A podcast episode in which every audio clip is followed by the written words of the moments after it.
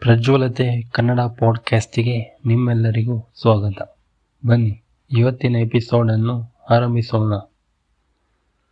ಬಸವನಗುಡಿ ಕಡಲೆಕಾಯಿ ಪರಿಷೆ ಬೆಂಗಳೂರು ನಗರದ ಬಸವನಗುಡಿ ಪ್ರದೇಶದಲ್ಲಿ ನಡೆಯುವ ವಾರ್ಷಿಕ ಕಡಲೆಕಾಯಿ ಜಾತ್ರೆ.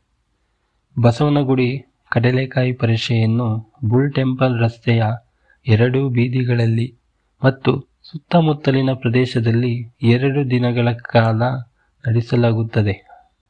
ಬನ್ನಿ, ಇದರ ಇತಿಹಾಸವನ್ನು ಒಮ್ಮೆ ಕೇಳೋಣ. ಬೆಂಗಳೂರು ಗಾತ್ರದಲ್ಲಿ ಬೆಳೆದು ಮಹಾನಗರವಾಗುವ ಮೊದಲು ಬಸವನಗುಡಿಯ ಪಕ್ಕದ ಹಳ್ಳಿಗಳಲ್ಲಿ ಪ್ರತಿ ವರ್ಷ ನೆಲಗಡಲೆ ಅಥವಾ ಶೇಂಗಾ ಅಥವಾ ಕಡಲೆಕಾಯಿಯನ್ನು ಬೆಳೆಯುತ್ತಿದ್ದರು. ಆದರೆ ಕಟಾವಿಗೆ ಸಿದ್ಧವಾದ ಕಡಲೆಕಾಯಿಯನ್ನು ಗದ್ದೆಗೆ ದಾಳಿ ಹಿಡಿಯುತ್ತಿದ್ದ ಬಸವವೊಂದು ನಾಶಪಡಿಸುತ್ತಿತ್ತು. ತಮ್ಮ ಬೆಳೆಯನ್ನು ರಕ್ಷಿಸಿಕೊಳ್ಳಲು ರೈತರು ತಮ್ಮ ಮೊದಲ ಬೆಳೆಯನ್ನು ಬಸವನಿಗೆ ಅರ್ಪಿಸಿ ಬಸವನನ್ನು ಪ್ರಾರ್ಥಿಸಲು ಆರಂಭಿಸಿದರು. ಬಸವನಗುಡಿ ಪ್ರದೇಶದಲ್ಲಿ ನಂದಿಯ ವಿಗ್ರಹವೊಂದು ದೊರಕಿತು ಮತ್ತು ಈ ಸ್ಥಳದಲ್ಲಿ ಕೆಂಪೇಗೌಡರು ಹದಿನಾರನೇ ಶತಮಾನದಲ್ಲಿ ನಂದಿಯ ಸುತ್ತಲೂ ದೇವಾಲಯವನ್ನು ನಿರ್ಮಿಸಿದರು. ಇದನ್ನು ಬಸವನ ಗುಡಿ ಅಥವಾ ಬಿಗ್ ಬುಲ್ ಟೆಂಪಲ್ ಎಂದು ಕರೆಯಲಾಗುತ್ತದೆ.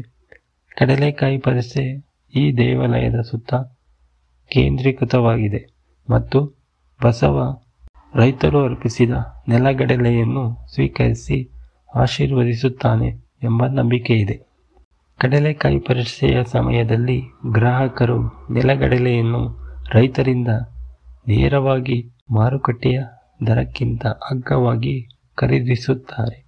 ಕಡಲೆಕಾಯಿ ಪರಿಷೆಯ ಸಮಯದಲ್ಲಿ ಬಸವನಗುಡಿ ದೇವಸ್ಥಾನದಲ್ಲಿ ವಿಶೇಷ ಪೂಜೆ ಮತ್ತು ಪ್ರಾರ್ಥನೆ ನಡೆಯುತ್ತದೆ. ಅಲಂಕೃತ ಬೀದಿಗಳಲ್ಲಿ ಸಾಕಷ್ಟು ಶಾಪಿಂಗ್ ಆಯ್ಕೆಗಳು, ಆಹಾರ ಮಳಿಗೆಗಳು, ಆಟಗಳು ಮತ್ತು ಮಕ್ಕಳಿಗೆ ಆಟಿಕೆಗಳು ಇರುತ್ತವೆ.